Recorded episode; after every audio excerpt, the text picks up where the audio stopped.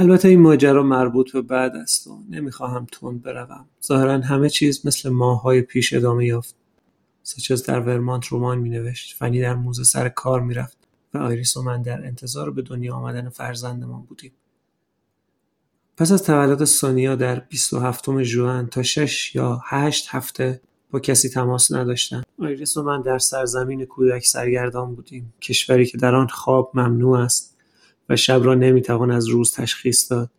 کشوری که گرد مرزهایش دیواری است و خواسته های سروری کوچک به طور مطلق بر آن حکومت می‌کنند. از فنی و بن خواستیم تا مادرخوانده و پدرخوانده سونیا باشند و آنها با تشکر و غرور پذیرفتند. بعد از آن همه برایمان هدیه آوردند. فنی شخصا لباس و پتوی بچه آورد و بن با پست مقداری کتاب و اسباب بازی فرستاد. واکنش فنی برایم بسیار جالب بود. بیشتر روزها بعد از کار پیش ما می آمد تا سونیا را مدتی بغل کند و زیر گوشش زمزمه کند. در آن وضعیت خوشبخت به نظر می رسید و وقتی فکر می کردم که هرگز نمی تواند فرزندی به دنیا بیاورد غمگین می شدم سونیا را زیبای کوچک من فرشته من گل عشق من یا قلبم صدا می کرد ساچز هم به شیوه خودش ابراز محبت می کرد و پس از دریافت بسته های کوچک هدایایی که مدام میفرستاد بار دیگر به نظرم آن آمد که کاملا بهبود یافته است.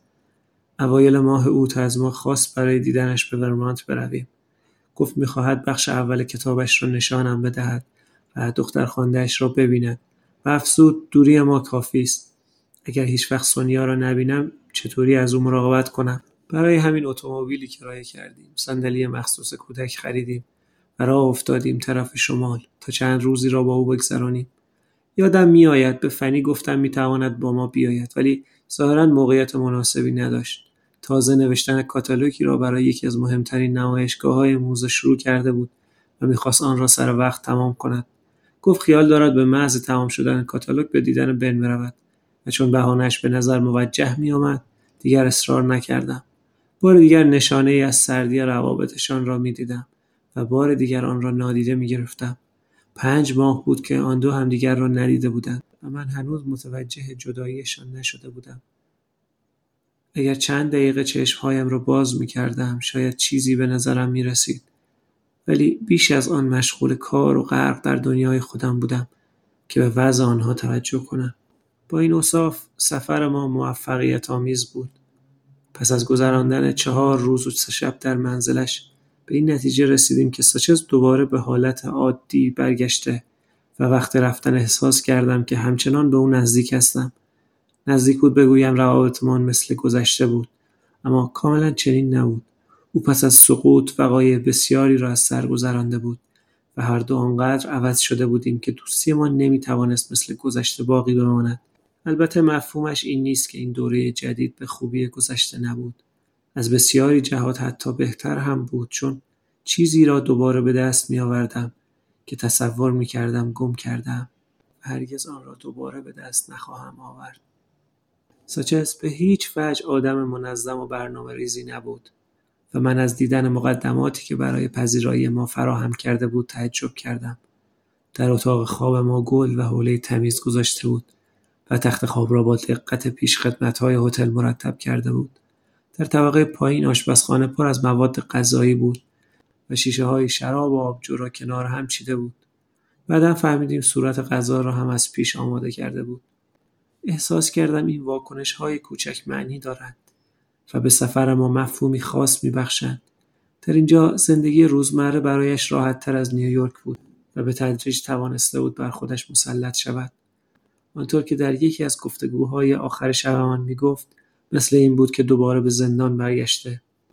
اشتغالات بیهوده دست و پایش را نمیبست. زندگی در کارهای اساسی خلاصه می‌شد و دیگر ناچار نبود گذراندن اوقاتش را زیر سوال ببرد. هر روز کم و بیش تکرار روزهای پیشین بود. امروز شبیه دیروز بود. فردا شبیه امروز می‌شد و آنچه هفته آینده روی می‌داد به طور مبهمی با آنچه که در این هفته گذشته بود گره می‌خورد. در این وضع احساس آسودگی می‌کرد. عنصر شگفتی محو شده بود و این خود دقت و تمرکز او را بالا می‌برد. گفت عجیب است ولی در این دوباری که مشغول نوشتن رمان شدم از مابقی دنیا بریدم بار اول در زندان وقتی جوان بودم و حالا اینجا در ورمانت که مثل آدمهای معتکف در انزوای جنگل به سر می‌برم نمی‌دانم مفهومش چیست. گفتم اینکه نمی‌توانی بدون دیگران زندگی کنی. وقتی کنار آدمها هستی دنیای واقعی کفایت می‌کند. ولی موقع تنهایی ناچاری های تخیلی بیافرینی. به آنها برای همراهی نیاز داری. تمام مدتی که پیش سچز بودیم هر سه کاملا فارغ بودیم. میخوردیم مینوشیدیم در برکه شنا می‌کردیم و گپ می‌زدیم. در حیات پشت خانه زمین بسکتبال درست کرده بود و هر روز حدود یک ساعت توپ می‌زدیم. او هر بار به سادگی برنده می‌شد. وقتی آیریس بعد از ظهرها استراحت می‌کرد سونیا را در حیات میگرداندیم و ضمن صحبت آهسته تکانش می‌دادیم تا خوابش ببرد. شب اول تا دیر وقت بیدار ماندم و نسخه ماشین شده اولین بخش های رمانش را خواندم. دو شب بعد را با هم درباره آنچه نوشته بود و آنچه بعدا باید مینوشت بحث کردیم. روزها آفتابی و برای آن وقت سال نسبتا گرم بود. روی هم رفته همه چیز عالی بود. در آن هنگام فقط یک سوم کتاب نوشته شده بود و بخشی که خواندم با مرحله نهایی فاصله زیادی داشت. ساچز این را می‌دانست. و شب اول که دست نویسش را به من داد انتظار نقد طولانی همراه با جزئیات یا پیشنهادی برای بهبود این یا آن بخش را نداشت. فقط می‌خواست بداند نظر من درباره ادامه کتاب چیست. گفت به مرحله ای رسیدم که دیگر نمی‌دانم دارم چه می‌کنم. نمی‌دانم کتاب خوب است یا نه. نمی‌فهمم آیا بهترین چیزی است که تاکنون نوشتم یا فقط آشغال است. آشغال نبود. این را در پایان صفحه اول فهمیدم. ولی در ادامه دیدم که ساچز به کار چشمگیری رسیده است. این کتابی بود که همیشه تصور کرده بودم می نویسد اگر فاجعه موجب آن شده بود پس شاید آنچه گذشته بود فاجعه نبود.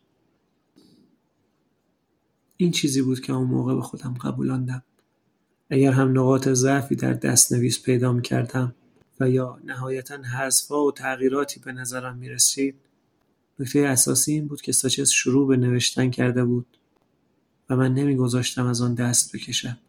صبح روز بعد سر صبحانه به او گفتم فقط به نوشتن ادامه بده و به گذشته فکر نکن. اگر بتوانی آن را به آخر برسانی کتاب عالی می شود یادت باشد چه گفتم یک کتاب عالی و ماندگار.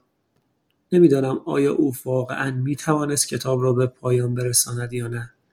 آن وقت یقین داشتم که می تواند و در آخرین روز وقتی من و آیریس با او خدافزی کردیم اصلا به فکرم خطور نمی کرد که در این مورد تردید کنم. نه تنها بخشهایی از کتاب را خوانده بودم که با ساچز هم حرف زده بودم و بر اساس آنچه او در آن دو شب گفته بود یقین داشتم که بر اوضاع مسلط است. و می‌داند که چه خواهد شد. اگر این درست باشد نمی‌توانم چیزی وحشتناکتر و بیمارگونه تر از آنچه گذشت را به نظرم آورم. از میان همه مصیبت هایی که دوست بیچارم بر سر خود آورد ناتمام گذاشتن این کتاب تحمل ناپذیرتر است. نمی‌خواهم بگویم کتاب از زندگی مهمتر است. اما واقعیت این است که همه میمیرند و عاقبت نیست و نابود می‌شوند. و اگر ساچز کتاب را تمام می‌کرد ممکن بود پس از او باقی بماند. در هر حال این چیزی است که من باور دارم. آنچه امروز باقی مانده فقط طرح یک کتاب است. کتابی بالقوه که در کارتون صفحات دستنویس و مقداری یادداشت دفن شده است. آنچه از آن باقی مانده همین است. به علاوه دو گفتگوی شبانه زیر آسمانی پرستاره و بدون ماه خیال می‌کردم زندگی را دوباره آغاز کرده و آینده درخشانی انتظارش را می‌کشد. اما معلوم شد که او به آخر خط نزدیک بوده. کمتر از یک ماه پس از دیدارمان در ورمانت ساچز نوشتن را کنار گذاشت. یک روز بعد از ظهر برای پیاده روی بیرون رفت و ناگهان زمین او را بلعید. خلاصش این بود. و در پی آن روز هرگز کلمه ای ننوشت. به نشانه آنچه هرگز وجود نخواهد داشت عنوانی را برای کتابم برگزیدم که ساچز برای رمانش در نظر گرفته بود. هیولا. پایان فصل